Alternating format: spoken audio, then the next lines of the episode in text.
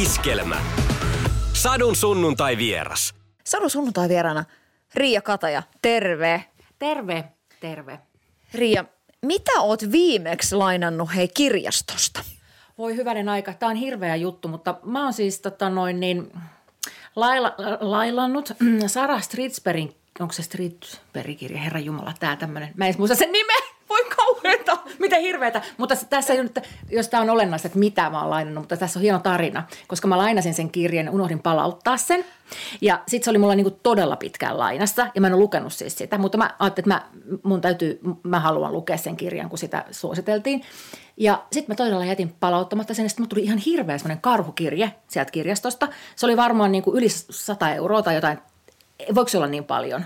Ei se voi olla niin paljon. Mulla on tämmöinen muistikuva, että se oli siis tosi iso summa. Mä että miten voi tulla näin paljon niin kuin tätä. Ja tota, sitten sit mä maksoin sen.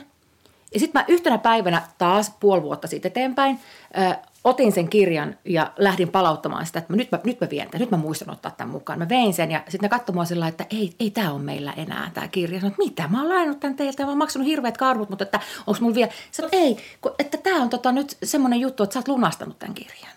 Että se on nyt mulla omana. Että tämmöinen tämmöinen tarina. Mä en tiedä, että näin voi tapahtua. Joo. No, se oli sitten hei ihan meant to be. Joo. Hmm. Millainen suhde sulla on siis niin kuin pänttäämiseen? Miten hyvin sulla pysyy asiat päässä? Et kun se rooleja varten opettelet, niin kyllähän mulla pysyy aika hyvinkin asiat päässä, siis nimenomaan vuorosanoista, jos nyt puhutaan, niin mä, mulla, mulla pysyy ne hyvin päässä, koska mä todella pänttään niitä. Mä käytän sitä pitkä, mikä se on pitkäaikainen muisti, pitkäjaksoinen muisti, tätä niin kuin, sitä muistia käytän paljon, mutta käytän myös sitä lyhyt muistia. Eli tavallaan, että muistan tiettyjä asioita niin kuin vähän aikaa tarkasti ja sitten unohdan ne kaikki. Ja mä oon miettinyt paljon sitä, että kuinka, kuinka paljon esimerkiksi se, että mä oon vähän huithapeli ja mulla pitää olla asiat ylhäällä. Että kun mä oon harjoitellut kuitenkin 21 vuotta nyt sitä niin kuin lyhyt, lyhyt muistin kanssa tekemistä. Että mulla niin kuin automaattisesti, että se tulee tilaa aivoihin, kun sinne opetellaan niin kuin isoja kokonaisuuksia ja sitten, tota, sitten ne heitetään pois. Esimerkiksi jossain TV-sarjakuvauksissa, en muista tietenkään mitään repliikkejä, mitä mä oon sanonut kolme vuotta sitten. Niin, niin että kuinka paljon se vaikuttaa ylipäätänsä niin kuin mun niin kuin kaikkeen muuhunkin muistamiseen, että mä saatan niin kuin omaksua jonkun asian nopeasti, mutta sitten se unohtuu, koska mun kroppa to- on niin kuin opetettu toimimaan näin. Mut Hei mä mietin, että eh, miten Vilma-viestien vastaamisen mu- muistaminen? Kyllä mä aika hyvin niihin muistan välillä vastata, koska mulla on siinä semmoinen ominaisuus, mä en tiedä onko kaikilla se, että mulla tulee myös niin kuin Vilma-viesteistä, mulla tulee niin kuin sähköpostiin myös tavallaan, että nyt on tullut, nyt on tullut täältä joku viesti, sitten mun täytyy käydä katsomassa se. Mutta joo, välillä on, on hankalasti, no joo, mutta siinä vaan vielä aika hyvä. Mutta jos ei se tulisi se muistutus, niin mä ehkä en muistaisi mulla saattaisi niin kuin mennä kaksi viikkoa, että mä kävisin katsoa, että ai herra, täällähän on tällaisia kokeita ja oi tuo, täällä on tällaisia kaikkia, joo, joo. Mm. Välillä tulee se, että ai niin, mulla on ne lapsetkin, että oh, ketkä se olittekaan? No niin, te olitte täällä, joo, tosiaan, miten teillä menee? No, okei. Okay. Satoman koulutien aloittanut Tampereella. Sä oot syntyjen sieltä, niin mi- mites toi niinku murre, niin onko sitä yhtään jäljellä? Jos sun syntymäpaikka on kuitenkin niinku Tampere, niin onko sitä yhtään jäljellä? Tiedätkö, musta tuntuu, että ei oo. Että mä oon ollut kuitenkin seitsemän vai kahdeksan vuotias, kun mä oon muuttanut sieltä pois. Että musta olisi kiva, mun isä on kuvannut sellaisia kaitafilmikameralla tämmöisiä jotain pätkiä ja mä en ole todellakaan niin aikuisia enää nähnyt niitä. Mä en tiedä missä ne on. Musta olisi kiva katsoa, että onko mä silloin lapsena puhunut Tampereen murretta. Mä oon löytänyt jotain semmoisia, mitä mä oon kirjoittanut itse pienenä, kun mä oon oppinut kirjoittaa, niin mä olen tässä ja sä olet siellä. Tällaisia mä oon kirjoittanut. Kyllä mä todistettavasti olen sitä Tampereen murretta puhunut, mutta eipä enää. Sitten myöhemmin tietysti tässä ammatissa, kun on opetellut kaikenlaisia muita murteita, niin mä luulen, että sitten on tullut omasta puhe, puheesta semmoinen jännä synteesi, että mä oikein tiedän, mitä, mitä kieltä ja murretta mä sitten niin kuin normaalisti puhun. Hmm? Millainen suhde sulla on mustaan? Eli mustaan makkaraan tietysti. Ai kauhea. Mulla on tosi lämmin suhde siihen ollut aina. Mä oon rakastanut sitä, mutta nythän mä oon kasvissyöjä ollut yli kymmenen vuotta. Et sillä lailla mulla ei ole niinku mitään suhdetta siihen tällä hetkellä. Mulla on täysin katki me, meidän siteet. Me meni välit täysin. Sitä hilloa voin välillä ajatella sillä mm, mutta muuten. Mutta onhan se ihana. Mä tykkään, kyllä tykkäsin siitä, söin sitä kyllä mielelläni. Mm. Äh, mutta sitten sä oot tosiaan Espoon Kivenlahdessa, sieltä niinku sitten on tämmöiset niinku lapsuus ja muistikuvat. Ja sun äitis oli, oli vahvasti näissä niinku teatterihommissa mukana, niin millainen se sitten oli, että et kun äiti on ollut tämmöinen tulisieluinen teatteri-ihminen myös, niin millainen, millainen klangi sieltä on tullut sulle? sieltä teatteriharrastuksesta. Jona mun äitinihän siis äh, tota, perusti siellä semmoisen lapsi- ja nuorisoteatteri, joka edelleenkin toimii siellä. Ja tota, mm, joo, hän ohjasi siellä ja näytteli myös itse kesäteatterissa ja muuta, niin aika nopeasti mä oon yhdeksänvuotiaana mennyt äidin mukana ikään kuin sinne. Et mulla on tosi lämpimät muistot ja hyvät muistot. Mulla pari vuotta meni, mä olin onnellinen siellä ja sitten mulla tuli semmoinen olo, että nyt mun täytyy, niinku ehkä, mun täytyy ehkä poistua tästä yhteisöstä. Mä en tiedä, mulla tuli joku semmoinen, että mä en enää jaksa tätä teatteria ollenkaan, tätä teatterista kenee. Niin sitten mun äiti jotenkin pakotti, että et sinä lähde mihinkään, että nyt vaan täällä oot mun kanssa. Ja se oli hyvä, koska sitten mä niin kuin löysin sieltä kyllä sit sen yhteisön ja rupesin sitten jossain vaiheessa sitten, kun tulin teini-ikäiseksi, me perustettiin semmoinen oma alajaosto, että me ei oltu enää lapsiteatteri, vaan sitten me ruvettiin tekemään jo niin kuin vähän isommille ja tekee yhdessä. Ja se oli, se oli ihan mahtavaa. Kirjoitin sinne juttuja ja näyttelin itse kaikki pääroolit, ohjasin niitä. Tietenkin, hei. Joo, mutta se oli kiva. Joo. No mitä sä sanot, että miten tärkeää se on jotenkin niin kuin sellainen, niin kuin, siinä kun on kasvapas iässä, että tavallaan sit pääsee vähän niin kuin esittää jotain muuta, että, että tulee sitä niin kuin draaman tajua, komedian tajua. Miten, miten olennainen osa se olisi lapsille sun mielestä? En mä osaa sanoa, mutta mulle, it, niin kuin, miten se muille olisi, mutta mulle itseäni se on ollut kyllä niin kuin todella tärkeä äh, yhteisö yhteisönä tavallaan, kun on, mä oon ollut kauhean ujo ja sisäänpäin kääntynyt ja epävarma lapsi ja silleen niin kuin sosiaalisesti niin kuin aika estynyt, niin sitten jostain syystä se teatterin kieli on ollut mulle aina kauhean tuttu. ihan kuin mä olisin tehnyt sitä aina, vaikka se oli niin kuin tuntui alusta vähän pelottavalta, mutta sitten kun siihen mm, näyttämällä olemiseen ja ylipäänsä esillä olemiseen, me kaikki tiedetään, että siihen liittyy tietynlaista jännitystä ja pelkoa, niin se on normaalia siellä. Mutta sitten jos se on niin kuin sosiaalisessa elämässä niin kuin muualla on sulla se, se pelkotila, niin se, se, se, sen olen kokenut vähän niin kuin epänormaalinen, niin jotenkin sitä niin kuin hävennyt.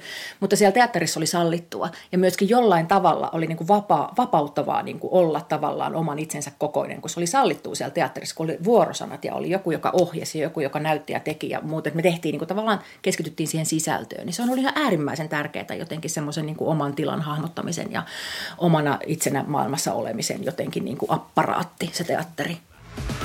Sadun sunnuntai vieras. Jos ajattelet tätä päivää, kun, kun on niin kuin somejuttuja, mitä lapset tekee, esiintyy koko ajan, ollaan niin kuin sen, sen ulkoisen olemisen ja semmoisen, että, että vähän niin kuin pitää esittää niin kuin kaikkea tonne noin. Niin. Miten sitten niin kuin olisit ehkä pienempänä pärjännyt tämmöisessä maailmassa?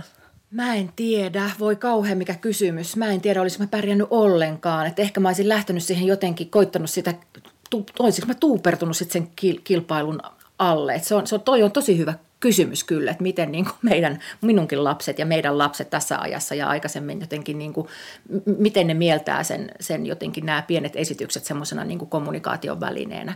Mä en näkisi siinä pelkästään huonoja puolia. Musta siinä on tosi paljon hyvääkin, että tavallaan sehän, siinä on myöskin semmoisia elementtejä, jotka varmasti auttaa meitä just nimenomaan tulemaan, tuomaan sisältöä sisältä ulos, joka on aina ihan tervettä, että me nähdään, miltä jostain ihmisestä tuntuu. Mutta se on kyllä jännä peili, että sit jos sitä käyttää niin kuin peilinä, niin se voi olla hyvin vääristävä ja virheellinen myöskin, mutta en tiedä, miten mulla olisi sitten käynyt. En mä osaa ajatella noin. Mä ainakin fatalisti, että mä että en minä, en minä tiedä, miten mulla olisi käynyt.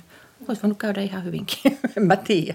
Hmm. Ja tavallaan siihenkin niin kuin kasvaa tavallaan nyt, nyt sitten nämä, nämä meidän lapset, että ne on ihan kalavedessä sen, sen niin kuin esiintymisen kanssa siinä mielessä. Joo, tai jotenkin se katsotaan semmoiseksi kommunikaatioksi, että se on jotenkin semmoista, että – Tietysti siellä on semmoisia volyymeja, kaikki nämä tykkäykset on selvästi kauhean tärkeitä ja seuraajat ja muut, niin kuin, että, että se on tietysti tuntuu itellä, itellä vähän semmoiselta hurjalta, että onko mä sitten olemassa, jos ei, onko tätä, onko tätä olemassa tätä mun, mun läppää, jos ei siitä kukaan tykkää.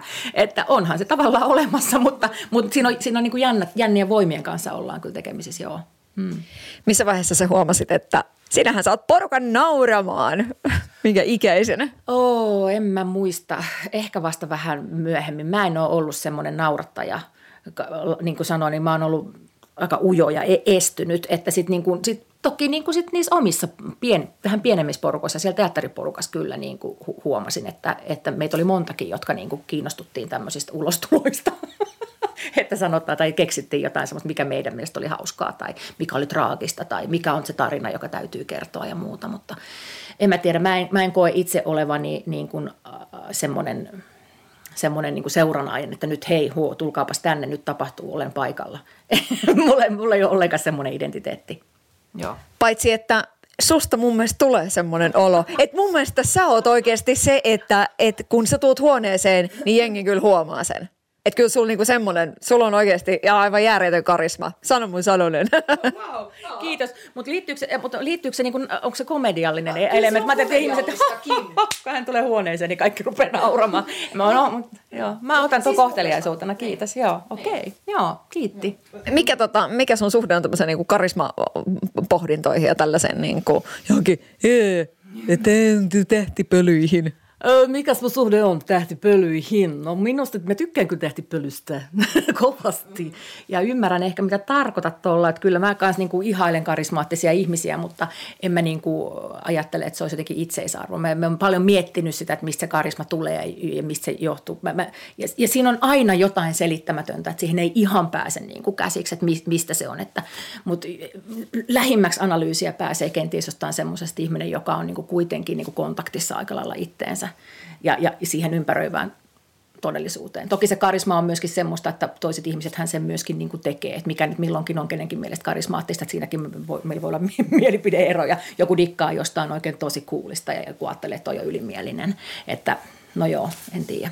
Mm. Riia Kataja, sun uran varrelle mahtuu aika niin kuin maineikkaita TV-sarjoja. Sä oot valmistunut 2000 vuonna ja, ja kun miettii, että, että esimerkiksi nyt vaikka tuommoinen niin TV-sarja kuin Taivaan tulet, että sä teit sitä monta vuotta. Kuinka paljon edelleen Riia tulee niin kuin sitä rauni-läppää vastaan? Äh, itse asiassa ei hirveästi, mutta sitten kun, sitten kun noi taivaan tulet oli tuolla areenassa, niin huomasin, että sitten äh, areenapalvelussa, niin sitten kyllä niin kuin ihmiset taas niin kuin saatto kadulla sanoa tai kaupassa tai muuta. No me asutaan täällä Pöpelikössä, että ei täällä niin kuin hirveästi tule välttämättä päiväkävelylle. Oho, tuossa on se rauni ihmisiä vastaan sillä lailla, kun mä jotenkin täällä vedän pipo silmillä.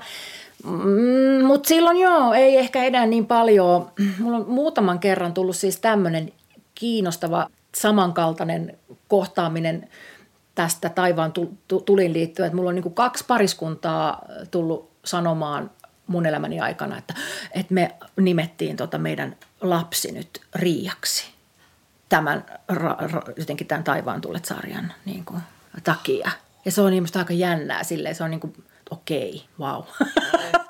Terkkuja. niin, terkkuja. Ja mä oon tavannutkin tämän, tämän Riian kyllä, tämän, oh, toisen näistä ainakin, mutta joo. Mutta ne on niinku silleen, tuntuu, että mulla ei niinku niiden kanssa oikeastaan mitään tekemistä. Sehän on heidän, heidän sitten niinku tämmöinen valinta ja päätös, mutta se on niinku jännittävää ajatella, että tälleenkin niinku joku sitten voi tuolta niinku ajatella, että se Riia-nimi sitten olisi, on heille jotenkin tärkeää. On aika liikuttavaa. Uh, ja siis kun ajattelet, että vuodet 2007-2014 sitä tehtiin ja, ja sitten niin kuin kansahan olisi vaatinut lisää ja Väänäsen Kari olisi vaatinut lisää ja Perhana Kemijärvi tuli maailmankartalle. Miten sä huomasit siinä sen niin TV-voiman, kun sitä tehtiin ja millainen se oli se Kemijärven flow? Joo, kyllähän sen huomasi siellä, että varsinkin kun me, me mentiin sinne, sinne Kemijärvelle, mehän ei menty sinne tekemään kahdeksaksi vuodeksi töitä. Me mentiin sinne alun perin tekemään niin kuin vuodeksi yksi te- televisiosarja. Et siinä oli niin kuin näin, että sit, sittenhän kun sitä tilattiin lisää, niin tavallaan sen flown huomasi vasta sen jälkeen, että ahaa, tämä onkin nyt tämmöinen, tämä saavuttikin ensimmäinen kausi jonkun miljoona yleisön, ehkä ylikin. Niin tota, mä oon itse vähän semmoinen ollut, että kun mä oon tehnyt freelancerina töitä, niin mulla on aina helppo tavallaan mennä isosti mukaan johonkin juttuun, mutta mä isosti helposti lähden myös siitä yhteisöstä niin kuin pois. Mulla alkaa heti seuraavat hommat ja muuten tälle, että mä oon niin kuin hyvä niin kuin tavallaan menemään sisään ja hyvä myös irrottautumaan asioista. Mutta kyllähän siellä Kemijärvellä niin kuin ainakin sen oli, oli jotenkin iso nosta ja toivo varmaan siitä, että asiat sielläkin menisi jotenkin parhain päin. Ja kyllähän siellä saatiin paljon aikaa myöskin niin poliittisesti isoja asioita ja siellä on ollut se rataliikenneasiat ja muut, mutta kyllähän se tehdä sit siellä esimerkiksi, silloin se oli, kun me mentiin ensimmäistä kertaa, niin mun mielestä silloin se oli vielä voimissa ja sitten se lakkautettiin ja mitä kaikkea siinä tapahtui. Että kyllähän siellä niin kuin tapahtui paljon sellaista, että ihmisiä muutti paljon sieltä pois ja, ja sieltä loppu, lopputyöt ja kaikkea, että, että, tota, että kyllä se niin kuin tavallaan tehtiin siellä, niin kuin, me tehtiin tämmöistä fiktiivistä sarjaa, mutta kyllähän se todellisuus siellä ihmisillä sitten on, on, on edelleen, niin se on ihan, ihan toinen. Että kyllä se semmoinen, niin kuin, se on tosi kaunis paikka, upea luonto, ihanat ihmiset ja muuta, mutta sitten, sitten jotenkin se, että miten, miten ne ihmiset siellä selviää, jos ei siellä ole niin kuin sitä elinkeinoa, niin se on, se on kyllä niin kuin surullinen asia. Miten paljon se sulle itsellesi tavallaan niin kuin ammattilaisena merkitsee, että et on saanut olla mukana tekemässä tuommoista sarjaa, josta on tullut niin iso ilmiö, että tosiaan, että siitä edelleenkin puhutaan ja kyllä oli itsekin tuossa vasta viime vuonna katseltiin Areenasta uusintana noin niin. noi jaksot ja näin. Niin miltä se susti tästä tuntuu? No tietysti se tuntuu tosi hyvältä ja kivalta, mutta niin kuin sanoin tuossa aikaisemminkin, niin mä oon kyllä sit myös jotenkin, että mulla on, mulla on itselläni aina se mieli aina siinä, mitä kulloinkin tehdään. Että toi tuntuu siltä, että toi on ollut semmoinen, semmoinen työ, mihin ollaan laitettu silloin paukkuja ja silloin ollaan tehty se koko sydämellä ja tehty sitä niin hyvä kuin mahdollista se oma osuus siitä ja oltu siinä ihanassa yhteisössä ja ihanaa, että siitä ihmiset dikkailee ja muuta. Mutta tota, sen jälkeen on tullut sitten paljon muitakin tarinoita, että mutta kivaltahan se tuntuu ja kiva, kiva sitten aina kuulla sitä palautetta, että se on ollut ihmisille merkittävä – Joo, monella tavalla. Hmm. Lapin maisemissa, Kyydessä maisemissa kuvattiin myöskin Skimba Girls, Maria Pyykän elokuva. Täytyy sanoa, että se oli kyllä aikamoinen niin pläjäys, että meikä istui tukka takana siellä niin kuin leffateatterissa ja mietin vaan, että wow, että nyt on muuten tasoja. Maria Pyykkö äh, niin kuin kirjoitti, että että tavallaan perhe, perheen saa lahjana, mutta ystävät täytyy tehdä itse. Että naisten välisestä ystävyydestä ja siitä, että mitä kaikkea se on. Niin kuin, se on vauhtia vaarallisia tilanteita, se on kolhuja, se on törmäyksiä, se on, niin kuin, se on paljon asioita. Niin siitä ei hirveästi tehdä elokuvaa. Niin miten, miten tärkeästä leffasta on kyse? Sä oot mukana yhtenä, yhtenä neljästä upeasta naisesta tuossa elokuvassa. No sä oikeastaan kiteytit sen tuossa, että mun mielestä se on tosi tärkeää, että tehdään tämmöisiä ihmiskuvia. Nyt mä en enää jaksaisi puhua naisista tai naiskuvista, vaan ihan ihmisistä elokuvia, jotka nyt tulevat tästä naisen sosiaalisesta roolista käsin tota, katsovat tätä maailmaa. Ja, ja että he ovat toimijoita, ne on vereviä, ne tekee just niin kuin ne haluaa. Ne ei ole niin kuin näitä yleensä kapeita naisrooleja tai ylipäätänsä rooleja, kun on kirjoitettu Herra nähkö luoja, siis maailman sivu, ja siitä on, sitä on paljon kritisoitu. Niin mun mielestä tämmöiset tarinat, jossa naiset saa olla oman näköisiä, oman kokoisia ja juuri, juuri sellaisia kuin ne ovat ja e, tota, puhua just sitä, mitä ne puhuu, niin sehän on ihan äärimmäisen tärkeää. Kaiken representaation kannalta se on niin kuin ihan mielettömän tärkeää, että meillä on myös tuommoisia tarinoita mm. imeistä ihmisistä. Se ei ole naisten elokuva, vaan ihmisten elokuva, eikö vaan? Mm. Joo, joo. Kyllä. Joo. Niin. Minkälainen, onko tässä niinku alkamassa ehkä, onko tämä avaamassa ovia jotenkin enemmän sit siihen, että muijat on niinku tällaisia ja se on niinku tosi hyvä? Joo, mä luulen, että tämä on aukaisemassa just sellaista ovea, että muijat on niinku ihmisiä. Ja mä toivon, ja niinhän sen pitäisi olla, eikö vaan? Ja kyllä, joo joo, ehdottomasti on aukaisemassa. Olen optimistinen. Mm. Koska siinä vaiheessa, kun äh, siinä nelikko kapuaa lavalle laulamaan, niin tota, mun on pakko sanoa, että tiedätkö mihin mä kiinnitin sussa huomiota? No kainalokarvoihin. ihanaa, ihanaa, että sä näit ne, Näin. ihanaa, että sä näit ne, koska me yritettiin kyllä niitä tunkea paljon ja kuviin ja sitten otettiin lähikuva ja sitten me laitettiin vielä Maskera ja Pia Mikkosen kanssa vähän glitteriä sinne, että se vielä oikein loistaisi. Mutta se on ihanaa, että ne on siellä. Joo, siellä ne on, kurkki. Mm. Mutta eikö ole jännä, että että niin. Meni kysyä jatkokysymys, miltä susta tuntuu? Olitko vähän silleen, että apua? Vai olitko silleen, wow. Meikä tuuletti. Yes, hyvä. Sitten se on oikein. Joo, kiva. Mut mitä tämä tarkoittaa jotenkin silleen, että 2022 sitten on silleen, että ei vittu, muillakin kasvaa kainalokarvat? En mä tiedä, mitä se tarkoittaa. Mulla on kasvanut kainalokarvat aina. Että tota, mä oon myös sanonut niistä palautetta kesäteatterissa joskus, että tota pitäisi, ne, no, muuten oli hyvä esitys, mutta pitäisi kyllä kainalokarvat osata ajaa. ajaa. Mutta toi on semmoinen keskustelu, että mitä on mun mielestä käyty jo aika pitkään joissain piireissä. Mä en itse hirveästi siihen suo niin kuin energiaa ja voimia, että ne on siellä ja jos ei ne jotain miellytä, niin se on sitten vähän, ei se mua niin kuin kosketa. Sadun sunnuntai vieras. Millaisia ystäviä Riia sulla on? Mm. Sä kerroit tuossa, että kun on eri porukoista tehnyt töitä ja, ja on kuitenkin, sit sulla on myöskin tämmöinen niin toinen työ, sä oot saunaterapeutti ja, ja tietysti niin kuin elettyä elämää paljon, niin millainen sun ystäväpiiri on?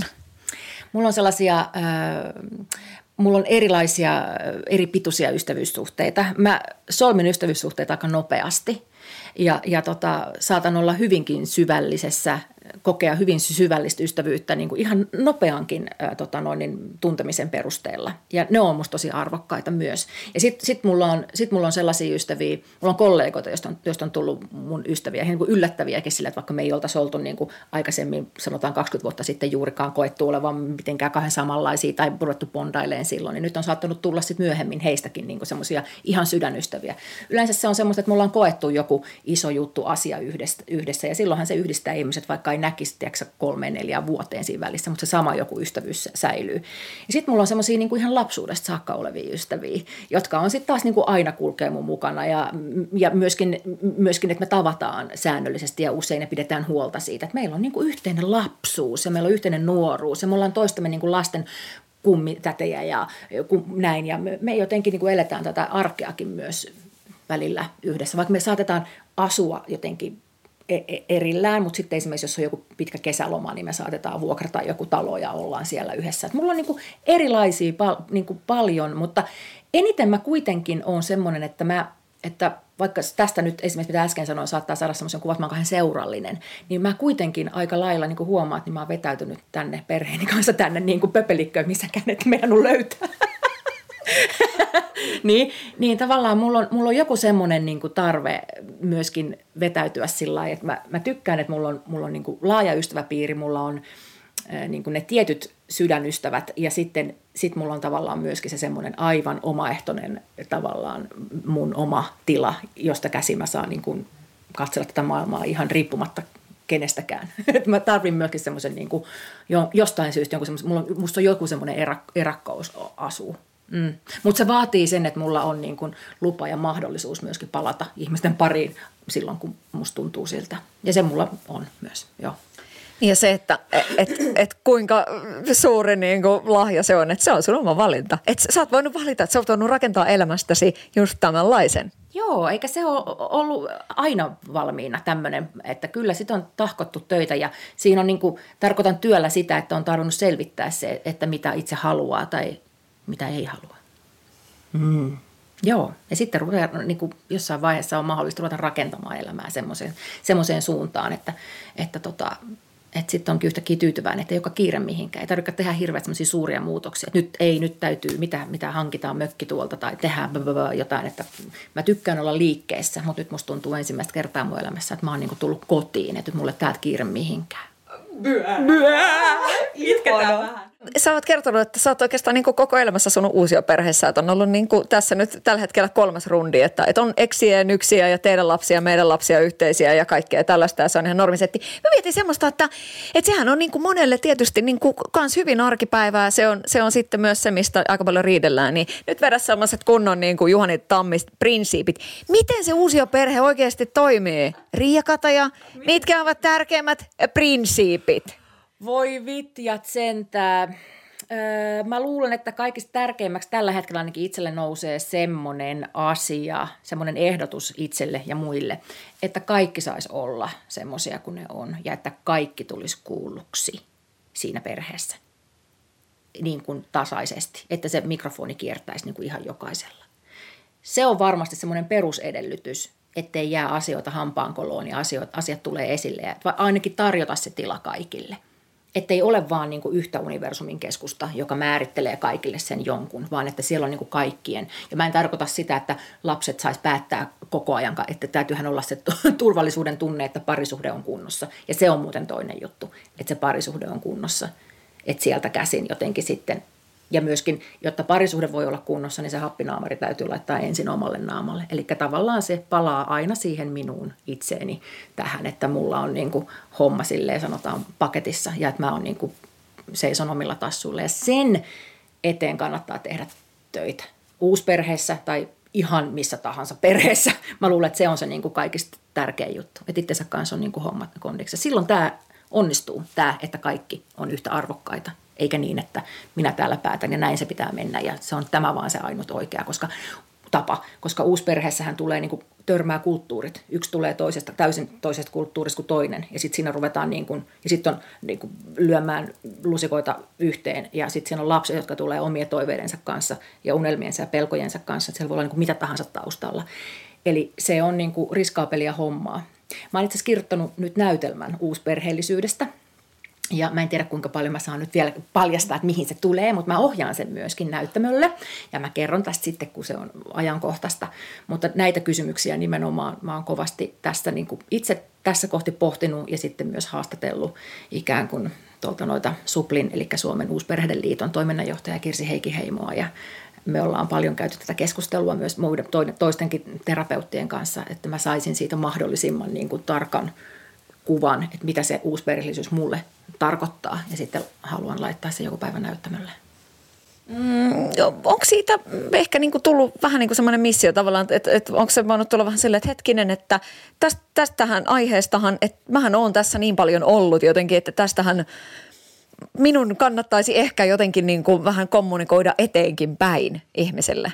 Joo, ehkä semmoinen tuli joo, kommunikaation tarve tuli kyllä tästä joo, ehdottomasti. Plus, että sitten mulla on ollut työparina siinä semmoinen näyttelijä, joka tässä esiintyy sitä tulevassa esityksessä, joka on mun hyvä ystävä ja myöskin niin kuin uusperheessä, uusperheellinen tällä hetkellä. Me mietittiin yhteisiä aiheita, niin tämä kyllä nousi sieltä aika niin kuin, kirkkaasti esiin, että tämähän se täytyy olla. Tästä me tehdään juttu. Ja, ja kyllä, sitten kun mä en tiedä, mitä on kasvaa ydinperheessä, mulla ei ole siitä niin kuin mitään mulla ei mitään kokemusta siitä. Että mä oon kasvanut ydinperheessä siinä vaiheessa, kun mun vanhemmat sisarukset on muuttaneet tavallaan mun kantakodista pois. Sitten mä oon jäänyt mun vanhempien kanssa kolmesta ja se oli musta aivan kauheata. Mä oon, mi, mihin, kaikki, mihin, mihin lähti se jengi? Nyt mä oon yksin täällä käkin. että semmoinen kokemus mulla on, joo, mutta tavallaan mulla on aina kuitenkin ollut ne siskot, jotka tulee taas äidin puolelta ja isän puolelta ja siellä on ollut kaikenlaista kahinaa ja muuta. Että tota, joo, että mun identiteetti on kyllä se, että mun perhe on niin kuin mun perhe on vähän ehkä erilainen kuin sellaisella, joka on tottunut siihen, että on yksi äiti ja yksi isä ja sitten me lapset ja sitten se koira ja sitten se rivitalo ja sitten se on niin kuin aina alusta loppuun. Mm.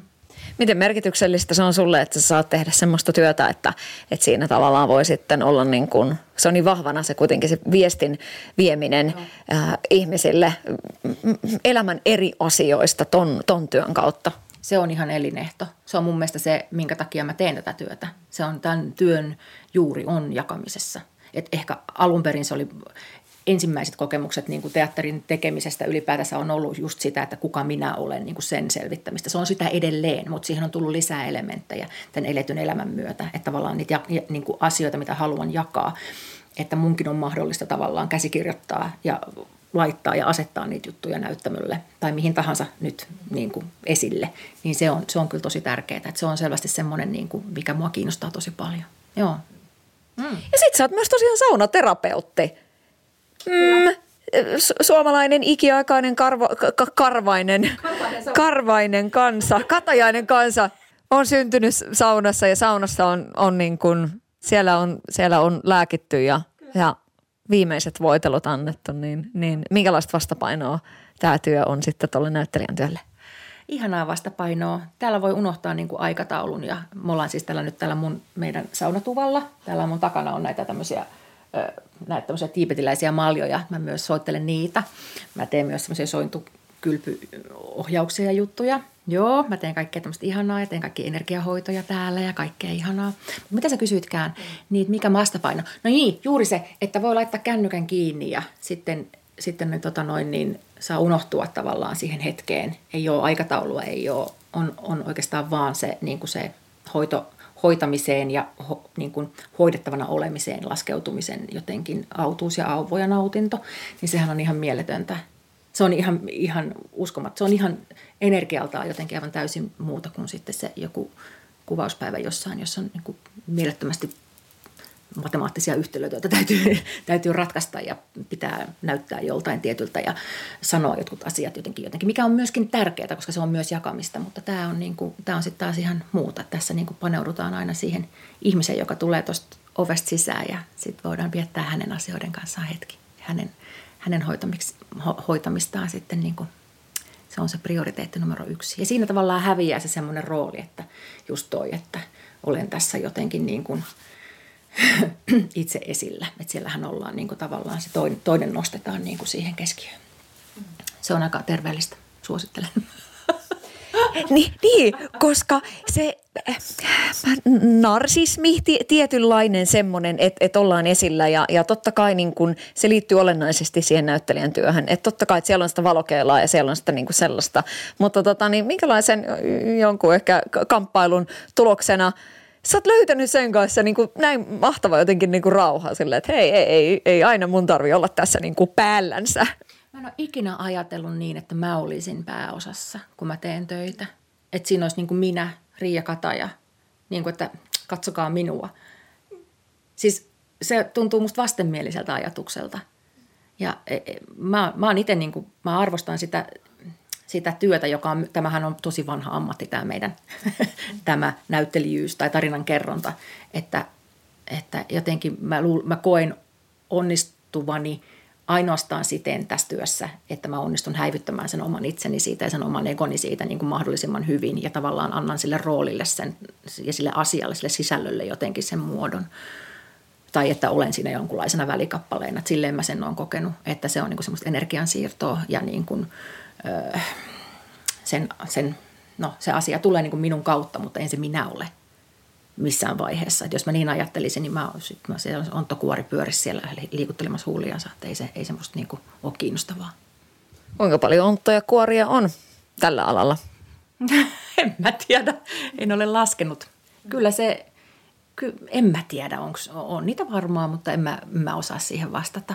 En mä osaa vastata siihen. Mä en tiedä, miten ihmiset lähestyy ylipäätänsä tätä ammattia. Mä en osaa sanoa, kun puhua omasta puolestani, että voihan olla erilaisia tapoja ja, ja joku toimii jossain tuolla tavalla jollain metodilla ja joku jossain toisella metodilla, mutta tota, kyllä mua itseäni kiinnostaa semmoinen tietynlainen sielukkuus, että mä näen, että, se, että mä näen sen roolihenkilön enkä sitä näyttelijää. Riia Kataja, mikä on sun elämäsi suurin rakkaus? Oh, wow. Mikä on mun elämäni suurin rakkaus? Tähän pitäisi sanoa jotain tosi suurta ja Ah, oi voi, nyt hiljaiseksi vetää. Mikä se voisi olla? Kai se on se semmoinen, mm, semmoinen kunnioitus tavallaan niin kuin sellaiseen ö, pyhään yhteyteen meidän ihmisten välillä, omaan itseensä ja sitä kautta jotenkin se, niin kuin sen kommunikaation kilvottelu. Kai se on niin kuin se, se suuri rakkaus. Se on kai se rakkaus, että me tullaan niin kuin – että tulee hyväksytyksi ja rakastetuksi juuri sellaisena kuin on. Ja se vaatii mun mielestä sen, että, että on niin kuin osaa olla siinä omassa hiljaisessa ytimessään ja olla yhteydessä tämän universumin kanssa. Yhteys on mun suuri rakkaus. Yhteys, joo. Satu, sunnuntai ja vieras. Sadun sunnuntai vieras.